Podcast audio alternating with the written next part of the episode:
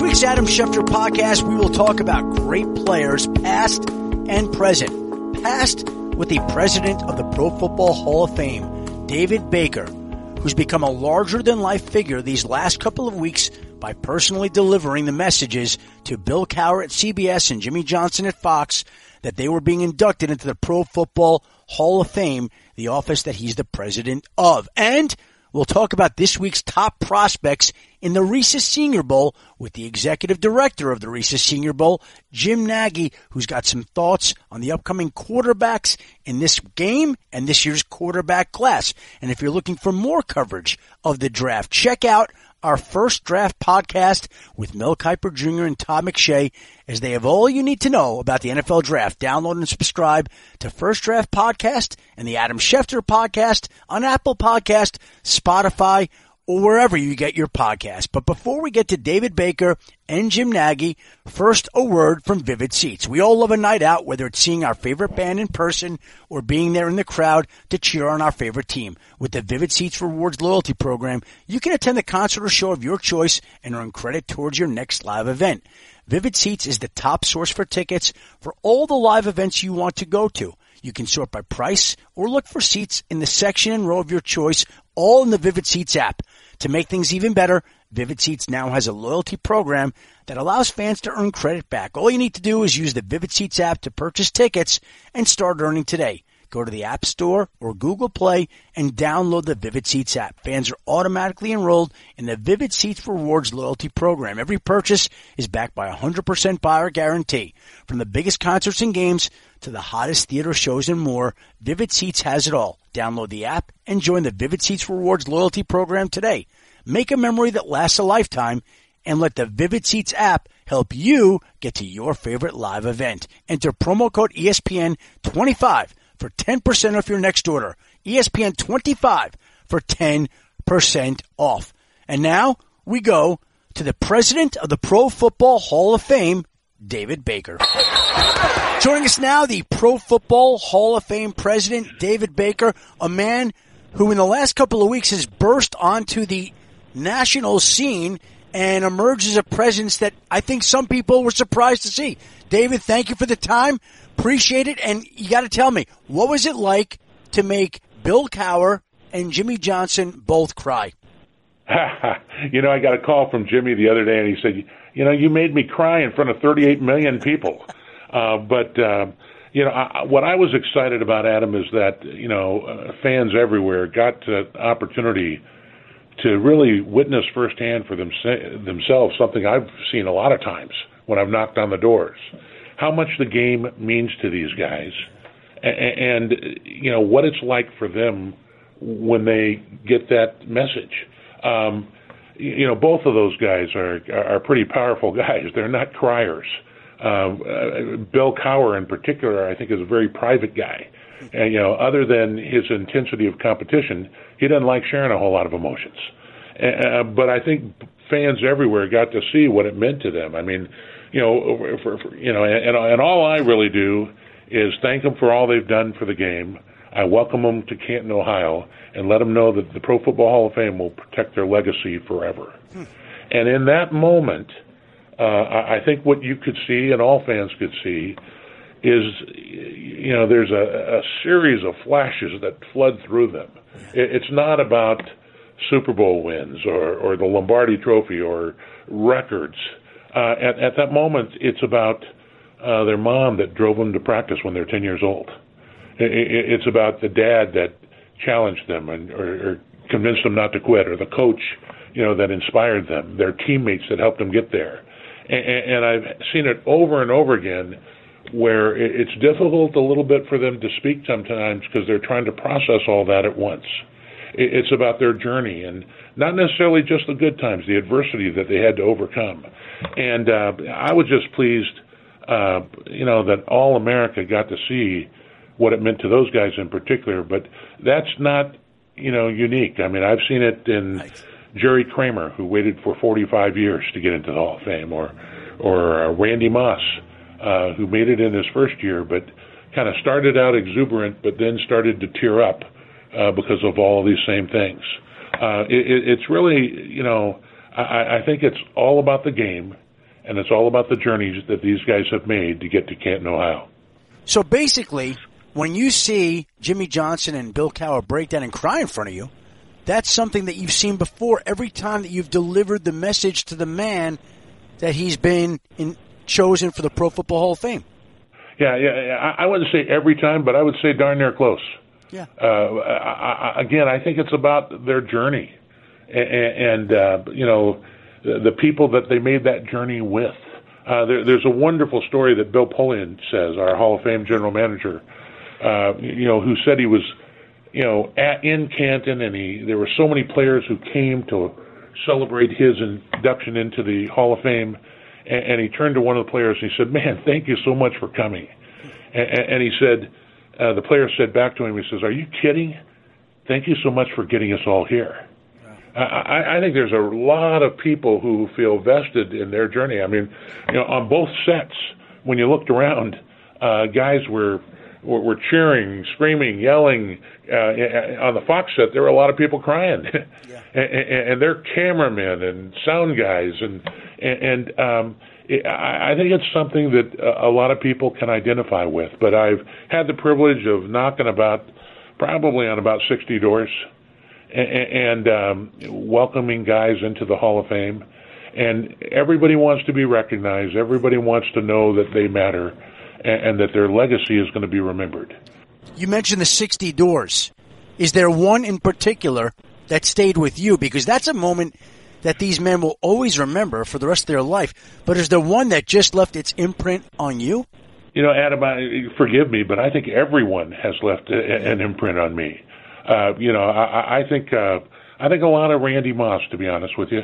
Uh, Randy was a guy who had a lot of emotional journeys in, in his career, but, you know, kind of when he came to the door, uh, he, he was celebratory, but then he pretty quickly started to cry. And, and he's a very private guy. I don't know that people really understand that, um, but I, I saw him kind of mature right before my eyes. You know, he he takes care of his brother's kids, and he's, you know, that one touched me. Uh, there were, uh, you know, uh, like I said, Jerry Kramer was pretty special. Uh, Kurt Warner was special because I've been the commissioner of the Arena Football League. Um, Jerry Jones, you know, has eight million dollars, but when you knock on his door, uh, it was something that money can't buy, and all his family is crying. Um, one of the interesting ones for me, Adam, Uh, frankly, was Brett Favre. Um, you know, uh, on that day, it took ten hours to select the class. It only took ten seconds to select Brett Favre. He knew I was going to knock on his door. I knew I was going to knock on his door. But when I told him at the time that he was one of the three hundred two best players, coaches, and contributors to ever play this game, he kind of put his hands in his pocket and he bowed his head, kind of like a, a, a humble kid would do, because I think he knew the shoulders he was standing upon. And then we take him over to the honor show, and our Hall of Famers walk up on stage and welcome them into the club. And afterwards, there's a press conference, and he happened to be next to me, and I said, uh, how you doing? And he said, are you kidding? I just shook the hand of Roger Staubach. and I said, I thought they would have played golf or known each other and met along the way. And he said, no, you don't understand. All my life, I dreamed of being Roger Staubach. Wow. And he said, hey, now, I guess I'm on his team, right? And I said, you are forever. Yeah, they're teammates forever. That's exactly. What does it mean to you, David, to deliver this message personally to you about these guys getting put into the Pro Football Hall of Fame on a day they'll never forget? It's like the single most emotional moment of their professional careers, and you get to give the news to them and have done this sixty times, and we'll do it more a week from Sunday or a week from Saturday in the new Pro Football Hall of Fame class.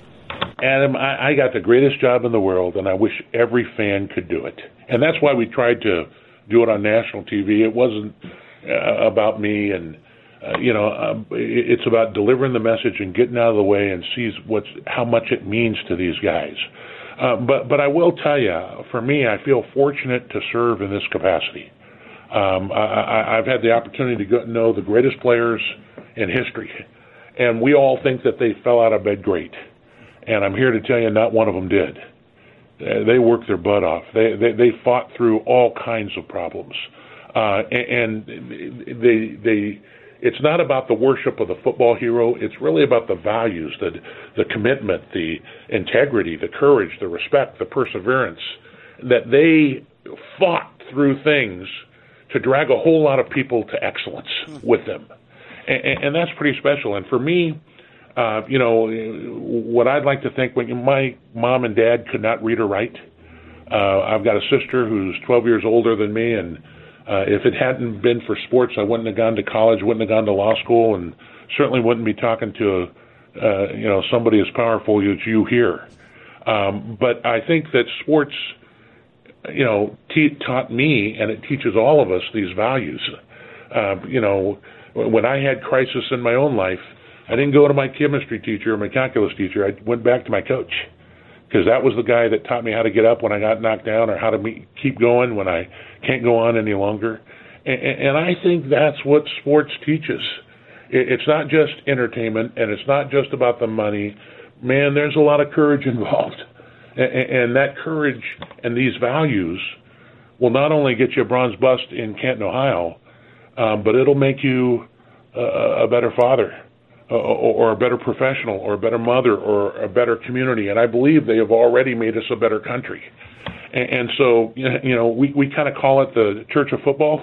Yep. Uh, our, our mission is to honor the heroes of the game, to preserve its history, promote its values, and celebrate excellence everywhere. But this is something, you know, we, we were doing the um, uh, the N F L Network show the other day and revealing the Centennial class. Yes. And at a break, the producer came in and he goes, man, this makes me want to be a better producer.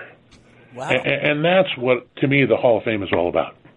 I put together at one point the speeches of the inductees for a, for a book called The Class of Football. And the book didn't sell that well, and that's fine. I didn't do it to make money, but I had the privilege and honor to read through all the speeches that every Hall of Fame inductee made. And I don't think it was as big a deal to make that speech twenty years ago as it is today.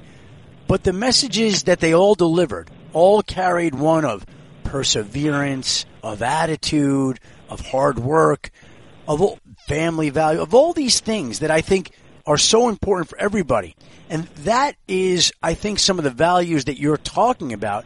And I think sometimes, as you mentioned, people forget that sometimes these people, these men, had to forge their own paths. Who's one guy that stood out to you for the journey that he has taken to get to Canton? Well, that, again, Adam, that's like asking me which of my children are my favorite. Yeah. You, you know, I, I mean, LaDainian Tomlinson for his message of inclusion. Uh, you know, I, I think, you know, talking about Team America, and that all of America, of different races, of different religions, of, you know, d- different perspectives, you know, coming together. Uh, you, you know, I, I have yet to find anything in a huddle uh, about, you know, where somebody said, hey, before we call this play, are you a Republican or a Democrat? Yeah. Uh, you know, I mean, it, it's all about the team, and it's all about moving forward. And, you know, let me tell you, your best-selling book was about your family. And, and, and, you know, the family is the greatest team that any of us will play on. And, and so it's not just about the guys who make the money or who can run a four three. Um, this game teaches enormously good nes- lessons for the guys who play it, for those who watch it. Um, but it is for, for firemen, for teachers, for preachers, for soldiers. and, and, and, you know, it's interesting because we transcribe all those speeches. Yep. Uh, so that people like you can look through them and have them for history. You know, the, every year that I've been here, the number one word that is said more often in all the speeches is love. Yes. And it, it, I think these guys feel that in the locker room, for their teammates, for the game, for their family. And, and so there's great messages in this, and that's why it's such a fun job. That's why it's fun to knock on their door and give them this news, uh, is because it's it's a very deep feeling, uh, you know, a special moment. Yeah. And I know you don't do it for this, David, but because it was on two national pregame shows before two playoff games, how much have people come up to you and recognized you from being the man that basically tapped Bill Cowher and Jimmy Johnson to let them know that they were being inducted into the halls of Canton? Yeah, it's created a bit of a problem, Adam, because let me tell you, if I drive through Wendy's to get a cheeseburger and I go to the door to pay for it, they go, hey, am I in the Hall of Fame? and, And, and that's pretty funny when you hear it the first time, but I've already heard it about a thousand times. But you didn't get um, it before. But again, now. Did you get it before, or it's just because of what happened the last couple of weeks? Uh, well, I got it before, but I think it's accelerated quite a bit when you're in front of seventy million people. And uh, again, what I really want to say, though, it's not about me. Yeah. Uh, you know, a, a carrier pigeon could deliver this message, but it is about these guys and their journeys. And, and, and what's so cool is it's not just them, it's what we can all learn from it. And, and to me, that's why, you know, I, I know a lot of what you do is talking about trades or other stuff, but I think we watch it like some great Shakespearean play uh, because in every game there is uh, a tragedy, a fall from grace, there's redemption and there's resurrection. And, and and we're on the edge of our seats. You know, I, I happen to, um, Sean McManus was very kind, you, who you know is the president of C B S Sports. He said, you know, that was one of the coolest moments in the history of C B S Sports. Um, but I hit him back and said, you, you know, your dad, Jim McKay, who every week used to say uh, the, on Wide World of Sports, the thrill of victory, the agony of defeat. And if you remember what was next, it was the human drama yeah. of competition. And, and there is so much drama in everything that is done. And and it, listen, these guys, uh, you know, at every enshrinement we invite recipients of the Congressional Medal of Honor. And um, when I introduce them, all my Hall of Famers are on their feet because they know who the real heroes are. But, you know, these recipients of the Congressional Medal of Honor, Uh, one guy, Leroy Petrie, all he wants to do is meet Troy Aikman and Emmitt Smith and Michael Irvin because he's a huge Dallas Cowboy fan. Yep. Um, and, and, but it's it's not dying in battle or anything else, but it is on a national stage uh, with people like you covering it. it, it it's it's kind of uh, you know being out there, and, and it's putting yourself out there, and, and so we get to see their successes and failures. And again, every one of them yeah. has, you know, has had to overcome something. You bring that up and you say, Adam, you know, yes, my job in many ways is to be transactional, cover trades and firings and hirings and contract extensions and all that. But I, I do think, to your point, that the stories that touch the people the most, move the people the most, and really generate the most reaction oftentimes are the ones that people can identify with, like, say, Devin Still, the former Bengals lineman who is bringing along his daughter Leah when she's fighting cancer, or Steve Gleason yeah. and his battle with A L S. People people want to feel good, and they want to cheer for the people who are facing some hardships. And, and those are the kinds of stories that I think resonate, not just those other stories. And to your point, again, all these guys come from something like that. There's a human side to them that I think people lose sight of because they're Hall of Famers. Yeah, and, and again, I've had opportunities to talk to them. I mean, I, I you know, we've taken a couple of different groups to uh, to Israel. Uh, we had another group that uh, went to see the Pope at the Vatican in a private audience, uh, and, and the Pope doesn't know the difference between Jerry Jones and Jerry Rice, but I tell you, he knows what that gold jacket stands for, and, and he knows in, in his own mind what they had to do to get it, and he knows how sports brings people together. And, and uh, you know, when, when people send information to you first that's confidential that nobody else has, uh, you know, I, I, like most fans, have thought about that. Uh, you know, I think they do that because they trust you. And, and trust has to be built up over a long time. And if you saw these two teams that played last night and are going to be in the Super Bowl, I guarantee you that trust is a central part of what they have to do to perform well. So we don't necessarily think of trust when we're watching a ball game, or love when we're watching a ball game, or or, or commitment, or, or perseverance. But all those things are present, and and, um, and they are very valuable things in our own families, in our own companies, in our own communities, and in our country. Now, I talked about that added exposure for you, which you'd rather not get, but you have now. How much of that is because you're six foot nine, four hundred pounds? Well, and I want you to know, Adam, that the camera adds five pounds. So when I'm on T V, it's like four hundred five pounds. Okay? Yep. But, but uh, you know, I, I, I think that, uh, you know, what we've seen in sports is that it's great to be big, it's great to be strong, it's great to be fast, but, you know, what's really great is somebody with heart. And, and I rep- get to represent the heart of three hundred twenty-six guys who have a bronze bust here that's going to last forty thousand years. And, and so I, I hope that it's about having my heart in the right place and serving these guys, serving the game, serving fans. Uh, you know, we, we kind of like to talk about the Pro Football Hall of Fame as the most inspirational place on earth. If Walt Disney had the happiest place on earth, we've got the most inspirational place on earth. Because when I came from uh, Newport Beach, Irvine, uh, I had no idea how cold it was going to be. And I'll tell you, Adam, on a day like today, it's cold. but uh, but but I didn't have any idea how often, uh, pretty much every day, believe it or not, we have somebody who's terminally ill. And a big bucket list item for them is to go through the Pro Football Hall of Fame before they die. Hmm. And I started looking at why is that? Um, and I think it's because football is about family and it's about huddling up. And they've seen, whether it's Aaron Rodgers or or uh, Roger Staubach, they've seen somebody throw a Hail Mary and make a miracle at the last moment.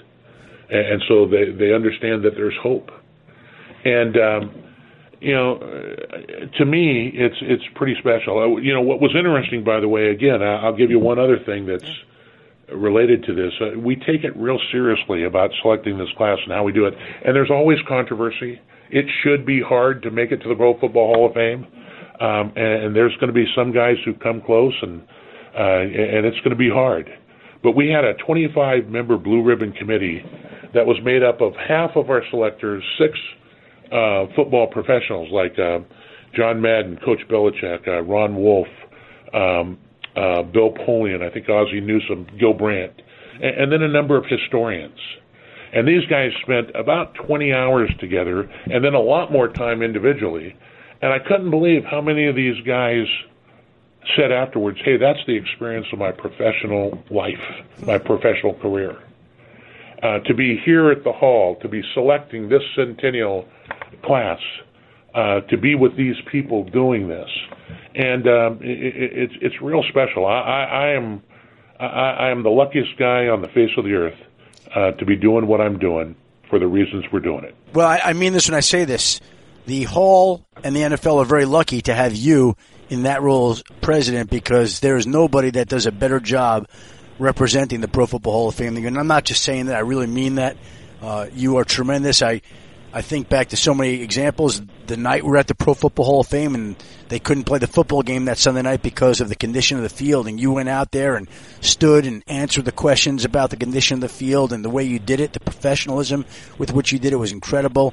Uh, the way you talk about the hall now and the men in it is tremendous. And, and again, it's an honor to Uh, be able to have you on this podcast so that the listeners could hear you and how much it means to you. And like I said, the N F L and the Pro Football Hall of Fame are very lucky to have you in that role, David. Well, Adam, you know that um, uh, that means a lot to me coming from someone who I respect as much as you, and you're a good man. Um, but the game and sports has a lot, done a lot for me and my family, and it's it's not just – you know, the money we make doing the job, or the fact that my son played in the league.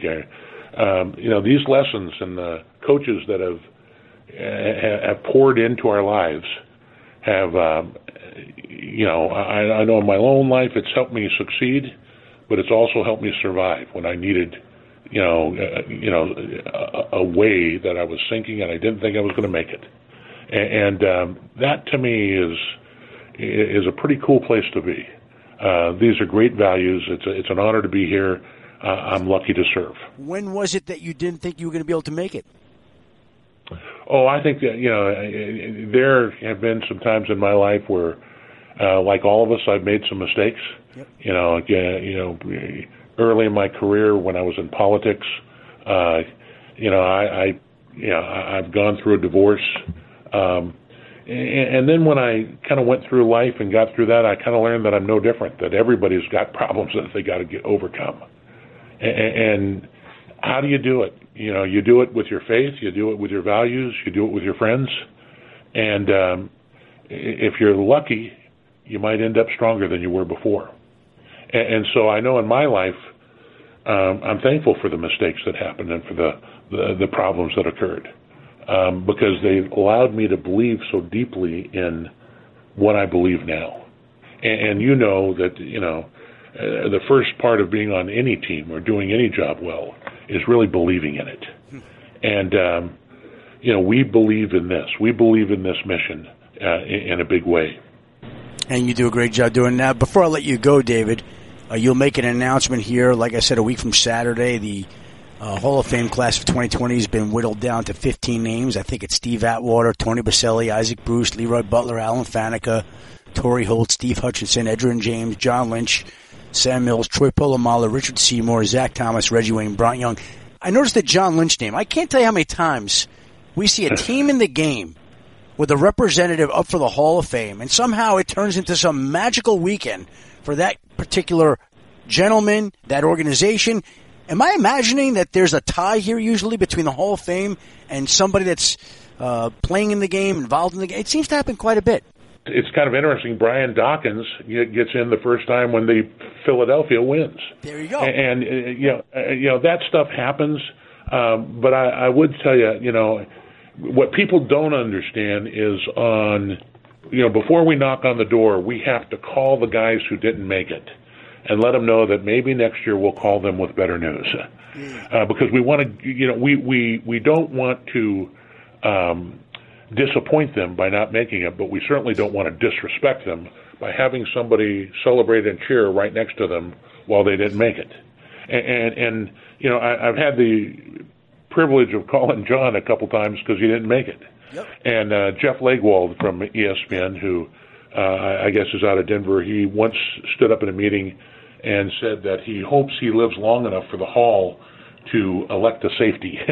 and uh, But since we elected Kenny Easley, we've had Brian Dawkins, we've had Eddie Reed, now we've got uh, Steve Atwater, John Lynch, uh, Troy Polamalu, a lot of safeties that are you know, that are either in or, you know, likely to be in at some point in time. But it, it's it's a hard choice. The, and I'll tell you, these selectors take it very, very seriously. And um, I think this is going to be a real fun Super Bowl. Uh, you know, as you know, whether it's Andy Reid and Mahomes or, or, or John Lynch and uh, Garoppolo, I mean, it's it's it's going to be cool. And I do know that we're going to have a significant class to announce on the honor show, in addition to the fifteen we've already announced. And you, again, we focused in on you giving the good news to the sixty or so individuals that you have. How hard is it for you to call somebody like a John Lynch when they don't make the Pro Football Hall of Fame to give them the bad news? Well, it, it's not easy, I'll tell you, because you know we, we do our best to honor the finalists as well. If you're a finalist for the Pro Football Hall of Fame, understand there have probably been three hundred thirty million young men and now women that have played this game. There's only five million that have played it in college. There's only um, twenty-nine thousand who've ever been paid to play it, coach it, or officiate it in the National Football League. And there's only three hundred twenty-six right now who have a bronze bust in the Hall of Fame, of which we'll add twenty to that, uh, of which one hundred eighty-one are living. You know, we call them gold jackets, living Hall of Famers. And, and, and so it's incredibly elite. Now, if you are a finalist for the Pro Football Hall of Fame, you're probably in the top eight hundred uh, of all the guys that have ever uh, played the game. So it's significantly elite company, but they also happen to be the most competitive guys in the world. and, and so for them, uh, it, it's, I think they appreciate the honor. Uh, they're always gracious. Uh, but it's a disappointment, and um, you know it, it would be easy. I would love to have them all be in, but making the Hall of Fame should be hard, and it should be special, and it should be elite. Hey, David, I really want to thank you very much for the time today. We'll look forward to seeing you in Miami. We'll look forward to seeing who the class of twenty twenty is, the full entire class. And again, congratulations on all the great work that you do on behalf of the Pro Football Hall of Fame. Adam, thank you. Hope to see you here for the centennial celebration of the N F L, and thank you for all you do for the game. There's the president of the Pro Football Hall of Fame, David Baker. Before we get to the executive director of the Reese's Senior Bowl, Jim Nagy, first a word from ZipRecruiter. It's a new year, the perfect opportunity to take your business to the next level by hiring the right people. But finding qualified candidates can be challenging. ZipRecruiter.com slash ASP makes it easy. ZipRecruiter sends your job to over one hundred of the web's leading job boards, but they don't stop there. With their powerful matching technology, ZipRecruiter scans thousands of resumes to find people with the right experience and invite them to apply to your job. As applications come in, ZipRecruiter analyzes each one and spotlights the top candidates so you never miss a great match.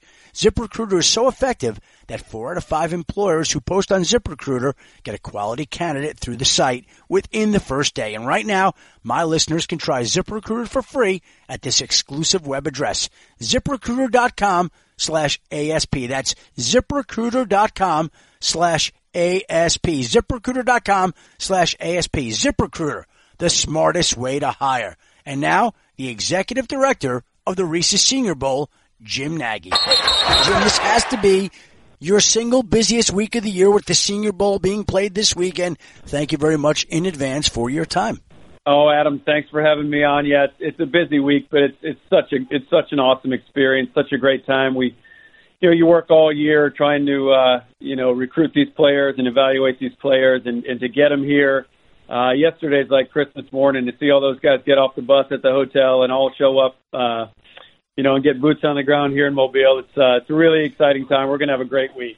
Who are some guys that you expect to pop during the week and during the Senior Bowl who are going to get fans' attention during the process leading up to the N F L draft in April? Yeah, you know, I think there's a lot of guys that are that are going to do that, Adam. But I would start with uh, the quarterback from Utah State, Jordan Love. Uh, he was a guy over the summer that that we had a first round grade on. I uh, saw him at the Manning camp and, and got the good news there that he was a, he was going to be a redshirt uh, junior graduate. So he's going to have his diploma. He could play in our game. Um, that's the only stipulation. And the league had first-round grades on him, too. He's he's a really talented, uh, really natural thrower. Uh, but they had a coaching change there at, at Utah State this offseason. And Gary Anderson, those guys are a great staff. But I think that, the you know, just the change in scheme, I think Jordan might have been feeling the expectation level a little bit. I think he might have saw some of that first-round stuff, and, and, and you could see he just was never comfortable. He seemed like he was pressing a little bit this year. And, you know, it's very similar to when Josh Allen was, was coming out of Wyoming. Uh, you know, he statistically didn't have a great last year there at Wyoming. He lost some N F L skilled players from the year before. And he comes down here to Mobile and has a, a great week and kind of resurrects his uh, draft stock and ends up going seventh overall. So I don't know if Jordan will climb all the way back up there, but I do think he's going to have a big week, and I think that uh, he's a guy that could get in the first round. And then, you know, our week's always big for small school players as well. So, I, I you know, at the, at the top of that list, I would I would start talking about Kyle Duggar, who's a safety from Lenore Rhine in North Carolina, uh, really the top small school guy in the country. He's six foot two. He's two hundred twenty-two pounds. He ran four forty-one last spring for the N F L Scouts. And he really is a man amongst boys at, at the Division two level, uh, to the point where he's hard to evaluate for the Scouts because he's, you know, he's just so much better than the, the players he's playing against. So this is a huge week for Kyle to come down and, and be on the same field as, you know, the best players from around the country. And again, I think that he's that hybrid type safety linebacker that the N F L is looking for right now. And And uh, I would be surprised if he doesn't end up somewhere in the second round come April. Hmm. Would you say you have a pretty good idea when this process ends and your players come to the Senior Bowl to play in the Reese's Senior Bowl, that you have a good sense of where these guys will wind up going in the draft? Yeah, you, you do. This this this week really kind of crystallizes it for me. You know, there's obviously the uh, the combine and, and pro days are, are also parts of the process, but you know, my time in the N F L, looking back on it, uh, you know, a lot of times that the teams I was with missed on players, and we really, I think we overvalued uh, the parts of the process where these guys were in shorts, in T-shirts rather than rather than pads and helmets. And I, I think the league is, is starting to understand that too. So they're putting a lot of a lot of emphasis on our game, which is which is great for us. You know, coming last year, we had ten first-round picks in the game. I think going into the week, there was probably only two or three of those guys maybe wow. would have been first-round picks. Um, and the other six or seven or eight probably played their way in. So, you know, we, we feel really good about uh, this year's crew and where we're at going into the week. But it, it'll shake down really between Tuesday, Wednesday, Thursday, um, and then and then in the game with, with like Daniel Jones last year, for instance, had a great game, and that's where – Giants G M Dave Gettleman said he fell in love with Daniel. So it does. It really it really comes together this week. Who are the quarterbacks on the North and South teams this year other than Jordan Love, Jim? Uh, yeah, the, the North team has Shea Patterson from Michigan. So he's a guy that, that really played his way into the game that, that last month of the year. Uh, probably played, you know, definitely played his best football. He's a guy that had four different coordinators over his time at Ole Miss and Michigan, and really, finally, the, the final month of November down the stretch, you know, he threw for a thousand yards in his last three games. He he really played his way in. He's he's got playmaking ability. He can get outside the pocket, and he he makes a lot of those. Uh, not saying he's Patrick Mahomes, but he makes a lot of those, you know, improvised uh, different arm angle throws. So Shay, Shay's one. Uh, Anthony Gordon from, from Washington State is another guy that, looking back on last year, he got beat out by Gardner Minshew uh, at Washington State in August of eighteen. And, and now in hindsight, looking how Gardner played this year for the Jags and was the highest-rated rookie quarterback, that that really wasn't a really wasn't an indictment on, on Anthony Gordon. Um, so excited about him. And, then, you know, and then on the, uh, a couple more guys on the South squad. Uh, Jalen Hurts has been a big draw for us locally here. He's, you know, the Heisman runner-up at Oklahoma, but he did so many great things on the field in Tuscaloosa for the Crimson Tide, and how he handled being demoted, uh, you know, behind Tua his uh, his last year there, and, and to come off the bench in the S E C championship game, he's really endeared himself to, to the to the local fans down here. So he's going to be a big draw. Jalen's really come a long way as a passer, so. I think he, he. I think a lot of teams see him in the Dak Prescott area uh, when Dak was coming out of Mississippi State. I think there's a lot of comparisons there. And then really the, the headliner probably for the game this year at any position would be Justin Herbert, the Rose Bowl M V P from Oregon. You know, Justin's got all the tools. He's a big guy with a great, great mind. He's a four-point student with uh, some biology degree. You know, I think Justin wants to be a doctor when he's done playing, but. You know, he's got a and he's got a cannon for an arm. So he's a guy that I think his best football is still in uh, in front of him. I think the teams feel that as well. He's a guy that hasn't been overly coached over his career. So I think there's a lot of things that Justin could clean up just with some tweaks in his mechanics that could really make him take the next the next jump. And and he will be. We've had four top ten quarterbacks in the last three years in the game, with uh, going back to Carson Wentz and then Dak. Uh, Uh, I'm sorry, Baker Mayfield, and then Josh Allen, and then, of course, last year, Daniel Jones. So he will. I, I think Justin will give us our, our fifth top ten guy in the last four years. So you think Justin Herbert will be a top ten pick?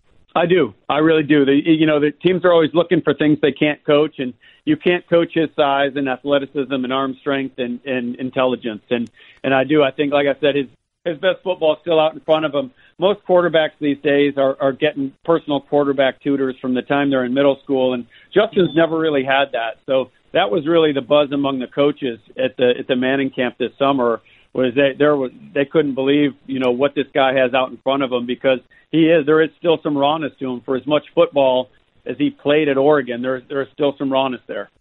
Jim, where would you foresee Jalen Hurts going in the draft? That's going to be very interesting, Adam. I, I, I think he's probably in that third, fourth round area right now. Again, I, I brought up the name Dak Prescott, and, and coming into the week, I think that, you know, Dak was more, you know, in the fourth, fifth, but Jalen's somewhere in a similar area. And what Dak did down here, he really won over uh, the teams with, with his with his personality. And that year, Dallas was actually coaching the other squad down here in the game. They didn't have Dak on their team. But they do they, they do get a lot of interaction with these players behind the scenes, even if they're not on their team. So every day at training table, breakfast, lunch, and dinner, they're eating with these players. Um, they do get an opportunity to, to cross-train and, and cross-mix with, with the other team in meetings. Um, and, and they fell in love with Dak, Dak down here. So Jalen's going to be the same thing. You know, Jalen's got a great got great leadership capabilities, and, and I think that when the team spend more time around Jalen, um, that's going to help him. And then I think on the field, you know, the great thing is the N F L is more open-minded now than they've ever been. You see you see what the Saints have done with Taysom Hill and, and what Baltimore's done with Lamar Jackson. And, and I don't think that Jalen's, you know, either one of those guys per se, uh, but he does bring a lot of different things to the table athletically that if he doesn't you, get drafted to be a starter, I think that some team, uh, you know, that's open-minded can, can get a lot out of Jalen in maybe a different role. Now, you do have the Bengals and the Lions coaching each of the two teams this year, the coaching staffs from those respective organizations. What kind of advantage do you think the Cincinnati Bengals and Detroit Lions get out of that, Jim? You know, I think it's a tremendous advantage, Adam. You know, again, just the behind-the-scenes stuff that the other teams don't get. Um, being in the meeting rooms with these guys, showing, you know, seeing who shows up late, who pays attention, and not only can they learn, but but how do they learn and how do they apply coaching on the field? So, you know, if you're if they're if you're in the middle of an offensive line, defensive line, uh, pass rush drill, those players always go take two reps back to back. And say a player gets beat and a coach a coach tries to step in and, and you know provide a coaching point. You want to see if those guys can take that coaching point right away and apply it. You you see which guys can get over, you know, mentally, have the mental toughness to get over getting beat. Um, so, yeah, there, there's so much behind-the-scenes stuff and, and on the field and in the meeting rooms. And you just look back to last year uh, when the 49ers came down here and they walked away from this game with Deebo Samuel, the wide receiver from South Carolina, and Dre Greenlaw, the linebacker uh, from Arkansas. And those two guys are, have been playmakers for the 49ers and have really, you know, pushed them to where they're they're going now in Miami. I was going to ask you about that because Kyle Shanahan and the 49ers coached in the Senior Bowl last year. Would you ever have imagined that they would have gone from coaching in Mobile in last year's Senior Bowl to coaching in this year's Super Bowl Miami? No, it's it's, it's amazing. It really is. It's an amazing turnaround. Again, I think that losing Jimmy Garoppolo early last year, um, that that's really why their record was what it was in two thousand eighteen. They they didn't have a bad roster. They just they were playing uh, some young quarterbacks that didn't have a lot of experience, and and as everyone knows, that's it's hard to win games in that league if you don't have uh, you know really proven quality quarterback play. So getting Jimmy G back and uh, you know adding guys like guys like Dre Greenlaw and, and and Deebo Samuel, you had two playmakers, you know, one on each side of the ball as rookies, and then bringing some other guys in in, in free agency. They've had an unbelievable year. So would I have thought they could turn it all the way around to go from the Senior Bowl to the Super Bowl? I would. I'd be lying if I said that. But I knew they would make a big jump just, just getting Jimmy G back. Did you have any idea when they left the Senior Bowl last year that Deebo Samuel and Dre Greenlaw would be guys that they would be zero-in on for the draft? You do. You get a feel for which which guys. And, again, it's just having conversations, you know, with, with John Lynch and Adam Peters and guys that I know on that staff um, and who they liked. I actually ran into uh, Wes Welker later on in the offseason, and he, he shared with me how much he loved Deebo Samuel. So when they took him, when they took Deebo at the top of the second round, I I said, well, Wes got his guy because um, he was gushing about Deebo when, when I saw him. In, I think it was in March I saw ran into Wes. So, yeah, no, they you, you do. You get a feel for that over the course of the week, which which guys these teams are zeroing in on. Yeah, and for those who don't know, Wes Welker is now the 49ers wide receivers coach. Now, Jim, I'll tell you an interesting thing is I think going into the draft last year, the 49ers really liked N'Keal Harry and they really liked Deebo Samuel. And the Patriots made it nice and easy on the 49ers when they took N'Keal Harry right before the 49ers wound up taking Deebo Samuel near the top of the second round. That was the plan really going in. I think the 49ers were hoping that one of those two wide receivers would be there, and one was, but I don't know that that would have been the one they w- initially would have wanted, but Deebo's been unbelievable. Yeah, he he has been unbelievable, and, and Deebo's a great example of a guy that came down here with the right mindset. Uh, you know, he, he'd battled some injuries there at South Carolina, and I didn't know exactly what Deebo we were going to get here in in uh, Mobile. I knew he was extremely talented. He, he was one of my favorite guys last year because when he was healthy, he could make plays with the ball in his hands. He had some running back qualities when he had the ball, extremely tough, extremely physical. Um, but you could see it in his eyes when he showed up. He really did. I mean, he was locked in all week and, and approached the week the right way. And uh, approach the process the right way. And now you can see that's a really hard position to transition. Wide receiver is one of the most difficult positions to transition. So for Deebo to come in right away, I mean, you can tell he hit the ground running uh, because of his approach, because he's been a pro. For those who don't know, you have an, a background in N F L scouting. I think you uh, were a scout in the N F L for about eighteen years. Uh, six Super Bowl teams, four Super Bowl winning teams, the Packers, the Patriots, twice, uh, the Seahawks before you became the executive director of the Reese's Senior Bowl. With your experience in scouting, who's a Jim Nagy kind of guy this week that you would look at even before the week begins, Jim, and you'd say this is a Jim Nagy kind of player? Oh, that's a, that's a really good question. I mean, there there's a lot of these guys. That's been the fun part, Adam, with this job, really. So I, I worked in the league for eighteen years but never got to pick a player, uh, and now I get to pick about one hundred fifteen of them. So it's a it's a lot of fun, and all these guys mean so much to me because they, you know, they choose to come down here and compete.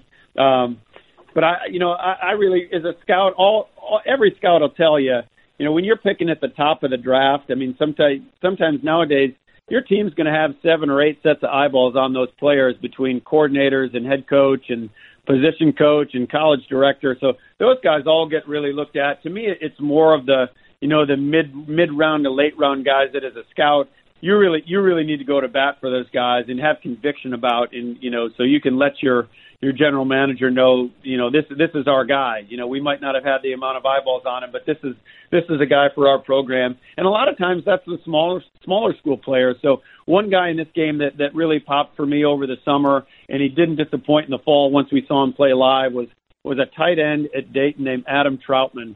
And uh, Adam was a guy that was he went to a, a non-scholarship F C S school, uh, Dayton, and he went there as a quarterback, and he just kept getting bigger, and they transitioned him to tight end. You know, now he's a six foot five, two hundred and fifty some pound, uh, fifty pound guy that that can run really crisp routes. He makes really athletic plays on the ball, and he can run after the catch. So, um, you know, he he was a really good blocker at that level. He, yeah. It's probably going to be a little bit of a learning curve for him against, you know, bigger, stronger guys. That'll be. That'll be the telling thing during this week for Adam, how he holds up on the line of scrimmage. But, you know, he's so good in the passing game, and that's where the league's going to. Everyone's looking for that guy. And when our scout went through there this fall, I didn't see Adam play live myself, but our Midwest scout, Brian Adams, went to see him play. And uh, he texted me, he said, "Jim, I'm leaving this game. I'm heading to Columbus.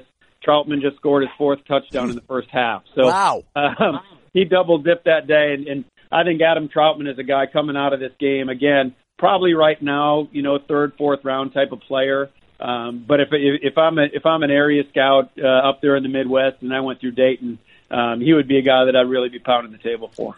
And one personal question before I let you go: I mentioned the eighteen years as an N F L scouting veteran, but you were actually living in Mobile, Alabama, before you took this job as the executive director of the Reese's Senior Bowl. How has that been for you, where your home in Mobile now becomes your office in Mobile, and all your worlds kind of blend together in one nice, neat, orderly package? Yeah, Adam, I was so I'm so blessed with this job came open. So like you said, this is my wife's hometown. We've been down here for twelve years, and this job came open, and you know, it was great working for the Seahawks. John Schneider is a, a, a, an old friend of mine, uh, one of my favorite people. So that was an easy phone call to make. I just called John and I said, Uh, you know, John, this job came open. I'd really like to go for it. I might not, I might not be their guy, but I, I, I would at least like to go for it. And he, he, he said, absolutely. Who do I need to call? And, and Adam, it was really a family decision. Uh, you know, I, I don't think people give it a lot of thought, but, but the scouting profession, everyone thinks that those jobs are, are such great jobs working in the N F L, and they are. And, and you know, all jobs in football are great jobs. You have a great job, but Um, you know, our jobs take us away from our families a lot, as, as yours does with all your travel. And uh, being on the road two hundred nights a year for, for eighteen years as a scout, you miss out on a lot. So this was a really, this job at the Reese's Senior Bowl is an opportunity for me to continue to do what I love to do, and that's evaluate players and, and, uh, and, st- and, and then be home around my family more. And, and my, my kids are getting older, and, you know, be involved in their lives. So it was, again, I feel, I feel uh, very humbling, but feel very blessed. And it's, uh, it's been a great couple of years here at the game. Well, Jim, lots of luck with the Senior Bowl, the Reese's Senior Bowl this week. I appreciate taking some time today, and your insights into the draft are really unmatched. And thank you for sharing them with the listeners of this podcast today. Adam, can't thank you enough for having me on, and hopefully I'll be seeing you shortly uh, after our game. And there is one of the busiest men in America this week, Reese's Senior Bowl Executive Director, Jim Nagy. Thank you to him, and thank you to the president of the Pro Football Hall of Fame, David Baker, a great man who's done a tremendous job with the Pro Football Hall of Fame. And thank you, listener, for tuning into another Adam Schefter podcast. Please join us again next week from Miami for coverage of Super Bowl fifty-four when we get ready to watch the Kansas City Chiefs play the San Francisco forty-niners. Until then, have a great week, everybody. Thanks for listening.